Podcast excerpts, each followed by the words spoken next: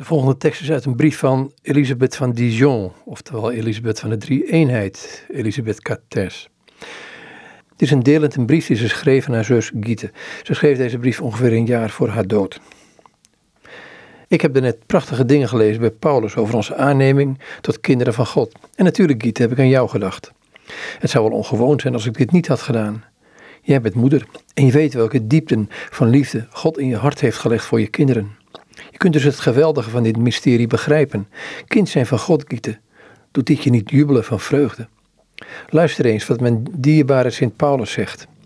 In hem heeft God ons uitverkoren voor de grondlegging der wereld. Hij is ons voorbestemd kinderen te worden tot lof van de heerlijkheid van zijn genade.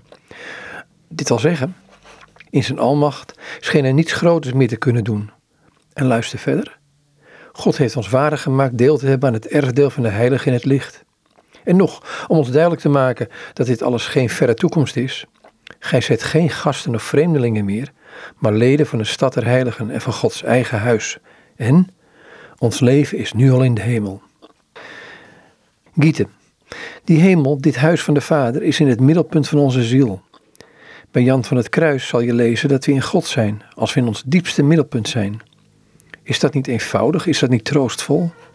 Door alles heen, tussen je zorgen als moeder door, terwijl je je helemaal geeft aan je kleintjes, kan je je terugtrekken in deze eenzaamheid om je over te leveren aan de Heilige Geest, opdat Hij je in God omvormt. Opdat Hij in je ziel het beeld van Gods schoonheid mag afdrukken. En de Vader, als hij naar je kijkt, enkel maar zijn Christus ziet en zegt: Dit is mijn veelgeliefde dochter, in wie ik mij welbehagen vind. Zusje, in de hemel zal ik blij zijn als ik mijn Christus zo schoon zie stralen in je ziel. Ik zal niet afgunstig zijn, maar met de fierheid van een moeder zal ik hem zeggen: Ik ben het. Ik arm mens die deze ziel tot uw leven heb verwekt. Paulus zei dat over de zijnen, en ik heb wel degelijk de pretentie om hem daarin na te volgen. Wat zeg je ervan? Ondertussen laten we met Johannes geloven in de liefde. Als we hem dus in ons binnenste bezitten, wat geeft het dan als de nacht onze hemel verduistert? Als Jezus schijnt te slapen, laten ook wij dan rusten bij hem, kalm en stil, zonder hem wakker te maken, wachtend in geloof. Wanneer Elisabeth en Odette in de armen van hun moedertje zijn, me dunkt dat het hun dan weinig deert of het regent of dat de zon schijnt. Wij moeten die kleintjes navolgen en met dezelfde eenvoud in Gods armen leven. Anders Elisabeth van Dijon. Dit is een onderdeel van een brief die ze schreef aan haar zus Giete.